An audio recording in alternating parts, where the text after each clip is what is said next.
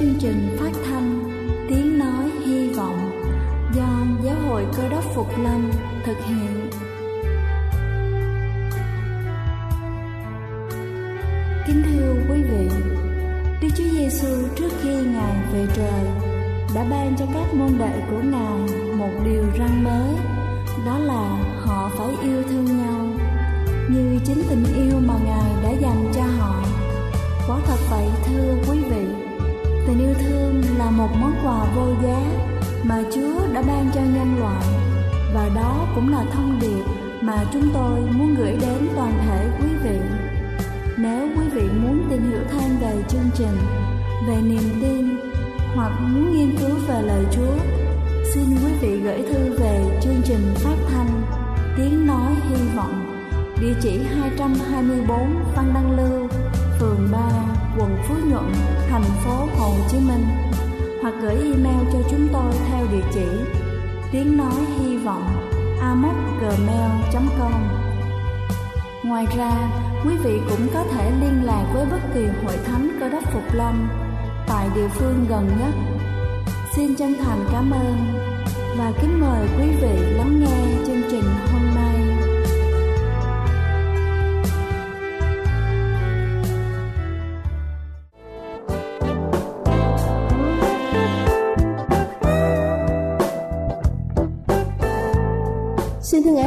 Quý vị thính giả.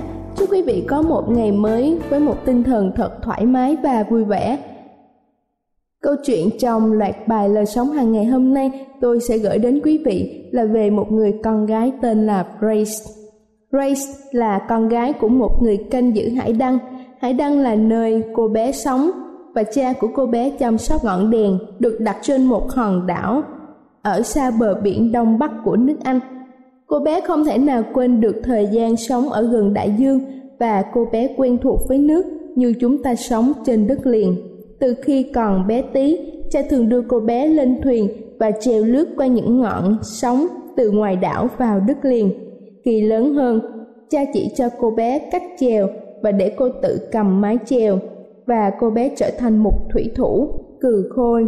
Vào một đêm năm 1838, một trận bão khủng khiếp từ đại dương kéo dài và sương mù dày đến nỗi nuốt trọn những tia sáng từ ngọn hải đăng. Một con tàu chạy bằng hơi nước bị thổi vào những gền đá gần đó và vỡ tan thành nhiều mảnh. Những người trên tàu bị chìm, nhưng vào lúc rạng đông thì có chín thủy thủ của con tàu vẫn còn sống và bám vào những mảnh vỡ của chiếc thuyền trôi dạt vào vách đá. Suốt đêm dài, trong suốt trận bão, Grace lo lắng và không thể ngủ được. Ngay khi trời vừa sáng, cô bé lấy ống dòm nhìn về phía gần đá, cơn bão đã đi qua, nhưng những cơn gió vẫn thổi mạnh tạo nên bọt nước sôi sục trắng xóa. Cô bé có thể nhìn thấy những người đáng thương ở trên gần đá đang cố gắng giữ mạng sống để không bị sóng cuốn đi và những đợt sóng điên cuồng vẫn đang đập vào những mảnh vỡ của chiếc thuyền. Grace la lên, cha nhìn kìa, một chiếc thuyền bị vỡ tại gần đá và vài thủy thủ vẫn còn sống.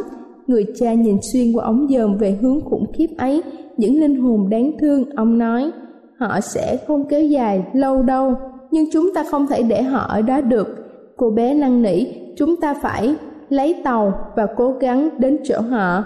Người cha giải thích, quá nguy hiểm con à, con thuyền nhỏ của chúng ta sẽ không chịu nổi quá hai phút với những đợt sóng như vậy. Nhưng chúng ta phải cố chứ cha. Cô bé nói, chúng ta không thể bỏ qua được. Con sẽ đi với cha, con có thể cầm một mái chèo và cha một cái. Chúng ta có thể làm được, con biết chúng ta có thể làm được. Cuối cùng cha của cô bé đồng ý cố gắng đến với những người còn sống sót và cứu họ. Ông và Grace mặc đồ đi bão và chuẩn bị chiếc thuyền Họ cùng nhau lao vào những ngọn sóng và chiến đấu để giữ chiếc thuyền không bị chìm trong bể nước, cuồng sôi và những trận cuồng phong. Mẹ của Grace lo lắng nhìn theo họ và cầu xin Đức Chúa Trời là đứng, lấy lòng bàn tay mà lường biển, sẽ giữ chồng và con bà được an toàn và giúp họ đem những người sống sót trở về bình an. Bà nhớ Đức Chúa Giêsu đã một lần làm yên tĩnh cơn sóng dữ dội chỉ với một lời phán của Ngài và bà còn xin Ngài quan phòng những người thân yêu của bà.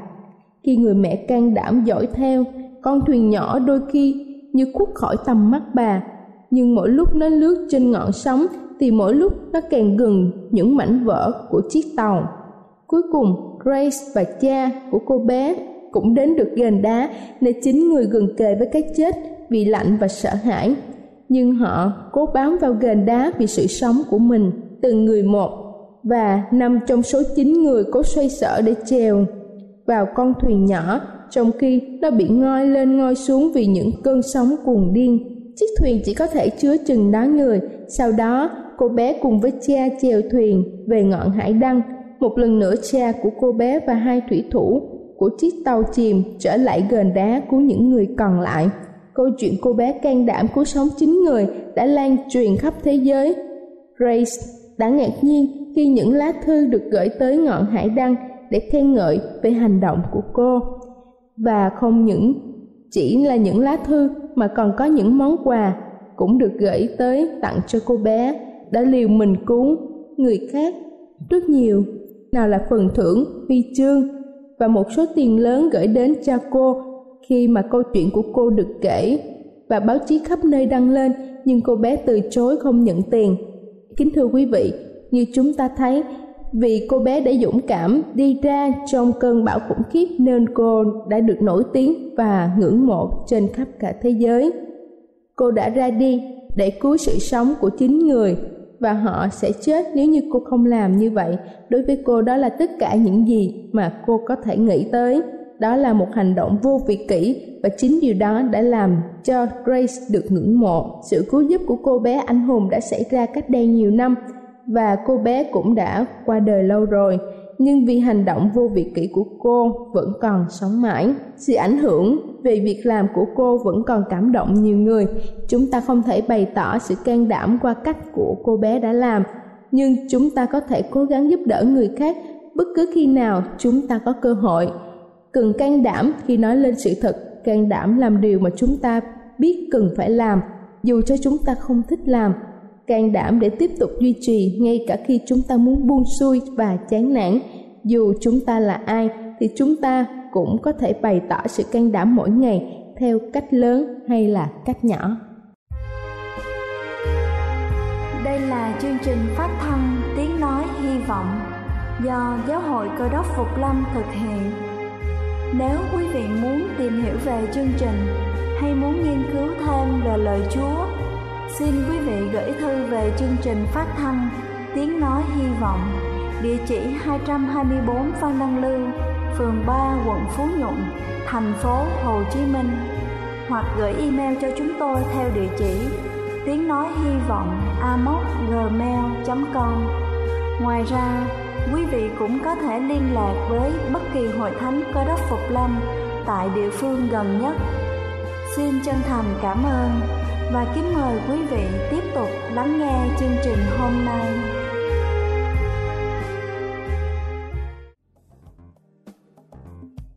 Kính thưa quý vị, đôi lúc chúng ta tự hỏi rằng Đức Thánh Linh nhiệm vụ của Ngài trên đất này là gì? Ngài có quyền phép như thế nào? Và Ngài hiện diện ở đâu trong chúng ta? Và sứ điệp ngày hôm nay sẽ cho chúng ta hiểu rõ hơn về quyền năng của Đức Thánh Linh Trước khi chúng ta đến với phần sứ điệp này, xin kính mời quý vị cùng lắng lòng để lắng nghe bản thánh nhạc tôn vinh. Hỡi Chúa, xin nắm tay.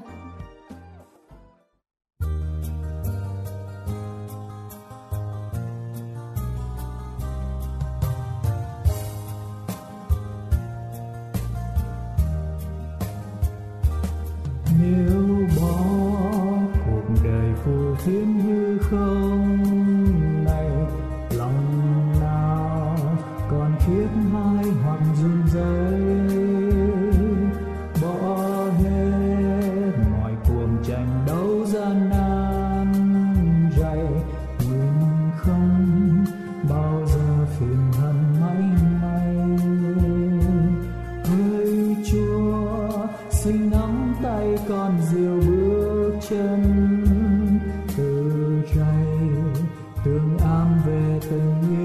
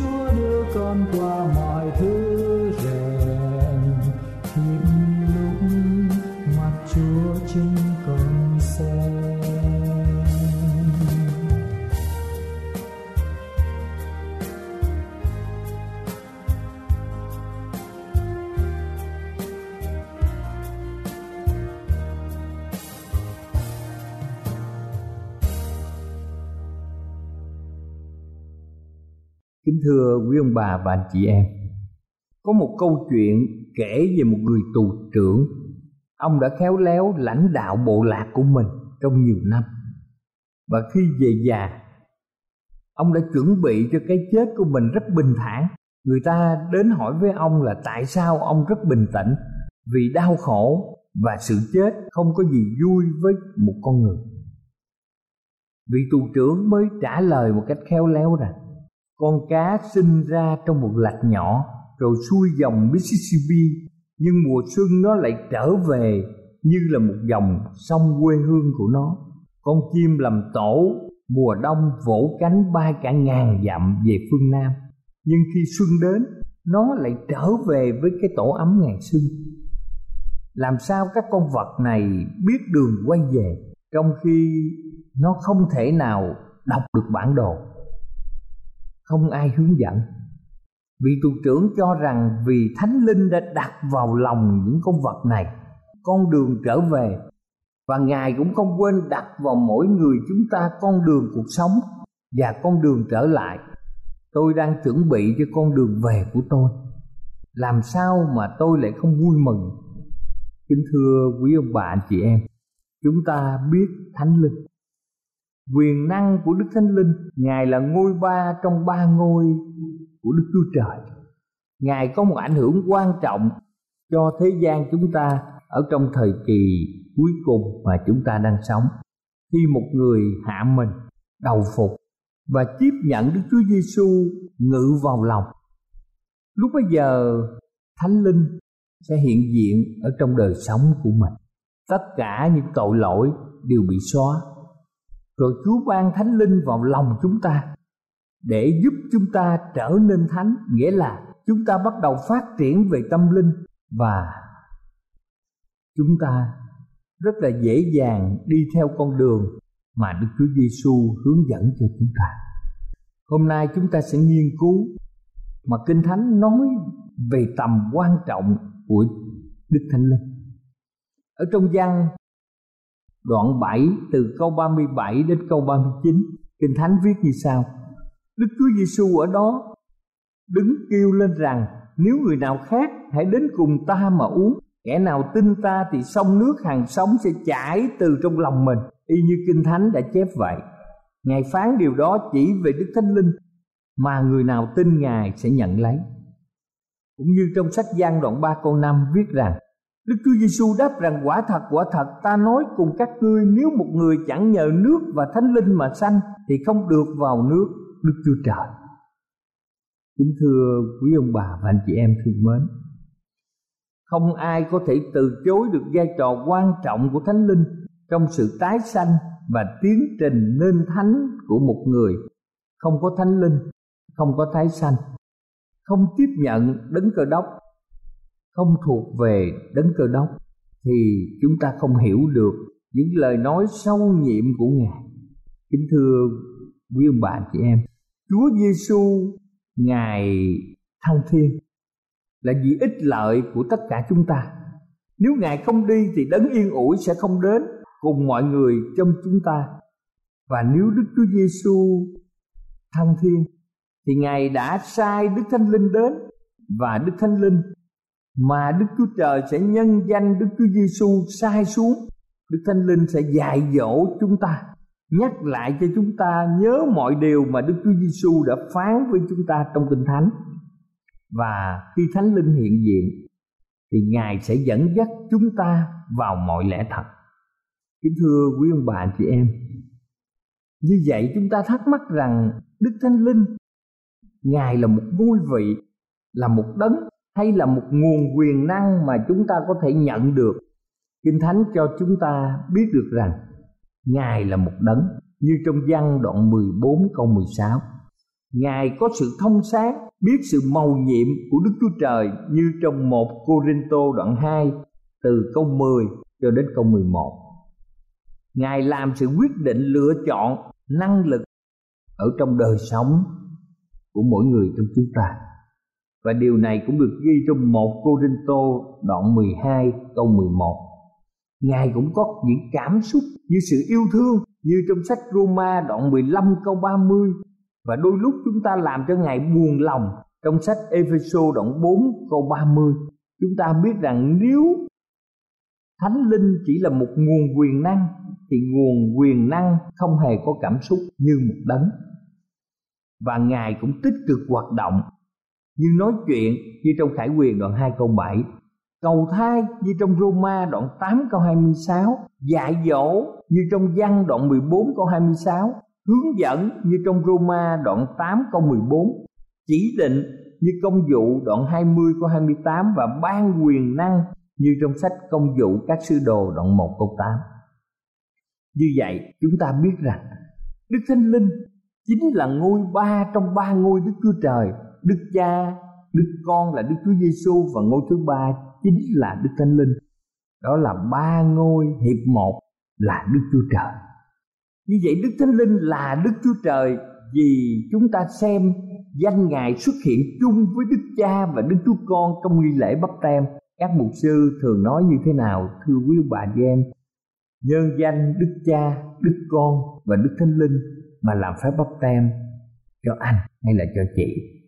Điều này được ghi trong Matthew đoạn 28 câu 19 hoặc là 2 Corinto đoạn 13 câu 13. Ngài chính là Đức Chúa Trời. Điều này được ghi trong công vụ đoạn 5 câu 3 câu 4 Ngài cũng được gọi là Chúa, tức là chủ. Điều này được ghi trong 2 Corinto đoạn 3 câu 17 và 18 Và Ngài có những đặc tánh chỉ dành cho Đức Chúa Trời như đời đời, Ở khắp mọi nơi, tối thượng và biết những gì thuộc về Đức Chúa Trời. Chúng ta xem vài chức năng của Đức Thánh Linh trong đời sống của người cơ đốc. Chúng ta biết rằng nếu chúng ta có thánh linh, thì đức thánh linh ngự trong tâm hồn chúng ta. Điều này được ghi trong một cô rinh tô đoạn 6 câu 19 đến câu 20 ngài đóng ấn chúng ta vì chúng ta thuộc về Chúa. Điều này được ghi trong Epheso đoạn 1 câu 13 và đoạn 4 câu 30 Đức Thánh Linh cũng giúp cho chúng ta cầu nguyện với Đức Chúa Trời Điều này được ghi trong sách Roma đoạn 8 câu 26 Đức Thánh Linh ban khả năng và giúp chúng ta hầu việc Đức Chúa Trời. Điều này được ghi trong sách Philip đoạn 3 câu 3. đức thánh linh giúp chúng ta đổi mới ở trong đời sống điều này được ghi trong tiết đoạn ba câu năm đức thánh linh cũng ghi luật pháp vào lòng chúng ta và giúp chúng ta sống theo đường lối của chúa, điều này cũng được ghi rõ ràng trong sách Roma đoạn 8 từ câu 5 đến câu 8 và câu 11 Đức Thánh Linh cũng dạy cho chúng ta hiểu Kinh Thánh một cách rõ ràng. Điều này được ghi trong văn đoạn 16 câu 13. Và chức năng của Đức Thánh Linh còn là gì? Còn là ban cho quyền năng để cho chúng ta làm chứng về Đức Chúa Giêsu. Điều này cũng được ghi trong sách Công vụ đoạn 1 câu 8. Kính thưa quý ông bà chị em, Bây giờ chúng ta xem Kinh Thánh đã cho chúng ta biết mình phải sống như thế nào với Đức Thánh Linh. Trong Epheso đoạn 5 câu 18 nói rằng đừng say rượu vì rượu xui cho luôn tuồng nhưng phải đầy dẫy Đức Thánh Linh. Đầy dẫy Đức Thánh Linh hay được bắp tem Thánh Linh là niềm ao ước của mỗi người cơ đốc. Có những người cho rằng chỉ có một vài người đặc biệt trong hội thánh mới được đầy dạy Thánh Linh, còn tôi là hoàn toàn không có, nhưng không phải như vậy. Ai cũng thể nhận được bắp tem đức thánh linh. Chúng ta chỉ cần có những điều kiện quan trọng như sau. Chúng ta phải được tái sanh và ngài sống ở trong chúng ta và chúng ta phải thật lòng ao ước khát khao và cầu xin cho được đầy dẫy thánh linh ở trong lòng. Khi đức thánh linh sống trong lòng, đây là một vấn đề quan trọng. Khi chúng ta được đầy dẫy Đức Thánh Linh, có nghĩa là chúng ta hoàn toàn đầu phục Đức Chúa Giêsu Ngài hoàn toàn làm chủ cuộc đời và chúng ta tích cực đặt cuộc sống chúng ta dưới ảnh hưởng và sự kiểm soát của Ngài. Một người có thể bị những sự nặng nề do buồn bã, sợ hãi. Thì một người cũng có thể hoàn toàn nằm dưới ảnh hưởng của Thánh Linh. Đây là một ơn phước. Đây là một điều quan trọng ở trong đời sống. Đầy dẫy đức thánh linh chúng ta có một bước đi tốt đẹp. Chúng ta có một lời nói tốt đẹp. Chúng ta có một hành động tốt đẹp. Chúng ta có một suy nghĩ tốt đẹp chúng ta có một cảm xúc tốt đẹp và lúc bây giờ óc phán xét chúng ta trở nên tinh tế và sâu nhiệm hơn điều này cũng được ghi trong một Corinto đoạn 2 câu 14 và 15. Và chúng ta so sánh một người say rượu, bước đi khác người bình thường, lời nói, hành động, suy nghĩ, cảm xúc cũng khác người bình thường. Vì chúng ta bị rượu làm ảnh hưởng thần kinh của chúng ta. Như vậy óc phán xét của chúng ta trở nên rối loạn.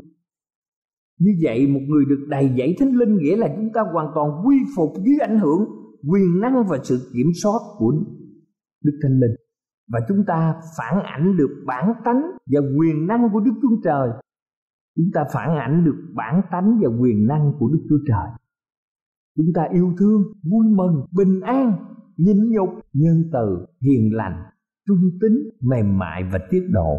Đây là trái thánh linh được ghi trong Galati đoạn 5 câu 22. Như vậy, làm cách nào để chúng ta có thể được đầy dẫy thánh linh kính thưa quý ông bà chị em đầy dẫy đức thánh linh là điều rất quan trọng cho bất kỳ một người cơ đốc nào nghĩa là hãy để đức thánh linh ngự trong tâm hồn của mình và tràn ra bên ngoài cảm xúc lời nói và hành động của chúng ta phần đức chúa trời ngài sẽ làm đầy tâm hồn chúng ta bởi thánh linh còn bổn phận chúng ta thì làm gì bổn phận chúng ta như thế nào chúng ta phải đặt Đức Chúa Giêsu làm trung tâm điểm của cuộc đời chúng ta và Đức Thánh Linh đến để làm sáng danh Đức Chúa Giêsu. Nếu chúng ta không muốn làm sáng danh Đức Chúa Giêsu thì chắc chắn Đức Thánh Linh không thể nào đầy dẫy trong lòng chúng ta được. Kế tiếp, chúng ta phải sống bằng lời của Đức Chúa Trời. Chúng ta phải hiểu rõ ý muốn của Chúa là thế nào. Và trong sách Giăng đoạn 16 câu 13 thì cho biết rằng khi Đức Thánh Linh sẽ dẫn chúng ta vào mọi lẽ thật Đức Thánh Linh sẽ dẫn chúng ta vào mọi lẽ thật khi chúng ta sống bằng lời của Đức Chúa Trời là Kinh Thánh. Rồi chúng ta phải sống trong một tinh thần lành mạnh, biết ơn Chúa mỗi ngày. Nếu chúng ta một lòng sống cho Chúa, vâng theo lời Ngài thì bất cứ hoàn cảnh nào trong cuộc sống dầu việc gì xảy ra chúng ta thuận lợi hay khó khăn chúng ta cũng vững tin rằng mọi sự hiệp lại làm ích cho kẻ yêu mến Đức Chúa Trời. Như trong Roma đoạn 8 câu 28 thật vậy, mọi sự hiệp lại làm ích cho kẻ yêu mến Đức Chúa Trời. Bây giờ chúng ta sẽ có sự bình yên và chúng ta sẽ có lòng hân hoan, vui mừng dầu gặp hoàn cảnh như thế nào. Kính thưa quý vị, chúng ta phải có một tinh thần đầu phục khiêm tốn và chúng ta phải khao khát được đầy dạy thánh linh. Như vậy khi chúng ta có sự đầy dạy thánh linh thì chúng ta sẽ có một kết quả như thế nào? Nếu một người sống theo xác thịt thì chắc chắn sẽ suy nghĩ những gì thuộc về xác thịt. Còn những người sống theo thánh linh thì sẽ suy nghĩ về những sự thuộc về thánh linh chúng ta biết rằng nếu chúng ta suy nghĩ về xác thịt thì sẽ sanh ra sự chết. Còn chăm về thánh linh thì sanh ra sự sống. Chúng ta có sự bình an. Như vậy xác thịt nghịch với đức thánh linh. Bởi vì sống theo bản tánh xác thịt đó chúng ta sẽ không dân phục luật pháp của đức chúa trời. Và những người sống theo xác thịt thì không thể đẹp lòng đức chúa trời phần chúng ta là những người có thánh linh hiện diện ở trong đời sống thì chắc chắn chúng ta không có một lý tưởng theo đời sống vật chất và theo đời sống nhục dục và xác thịt khi chúng ta cầu nguyện chúng ta được dày dạy thánh linh và chúng ta sẽ làm chứng đạo với Chúa một cách dạng dị. Kính thưa quý ông bà chị em, một đời sống trong Đức Thánh Linh là một đời sống mà chúng ta cảm nhận được trái Đức Thánh Linh hiện diện trong lòng chúng ta. Đó là gì? Sự yêu thương, sự vui mừng, sự bình an, sự nhịn nhục, sự nhân từ, sự hiền lành, sự trung tín, sự mềm mại và sự tiết độ.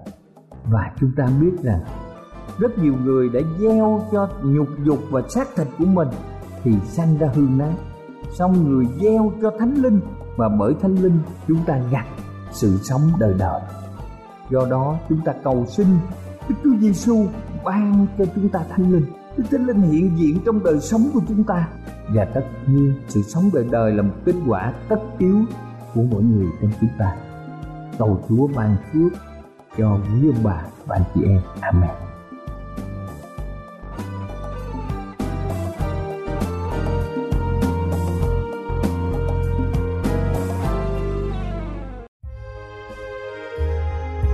Đây là chương trình phát thanh Tiếng Nói Hy Vọng do Giáo hội Cơ đốc Phục Lâm thực hiện. Nếu quý vị muốn tìm hiểu về chương trình hay muốn nghiên cứu thêm về lời Chúa, xin mời quý vị gửi thư về chương trình phát thanh Tiếng Nói Hy Vọng, địa chỉ 224 Văn Đăng Lưu, phường 3, quận Phú Nhuận, thành phố Hồ Chí Minh hoặc gửi email cho chúng tôi theo địa chỉ tiếng nói hy vọng amos@gmail.com Ngoài ra, quý vị cũng có thể liên lạc với bất kỳ hội thánh cơ đốc phục lâm tại địa phương gần nhất. Xin chân thành cảm ơn và hẹn gặp lại quý vị trong chương trình lần sau.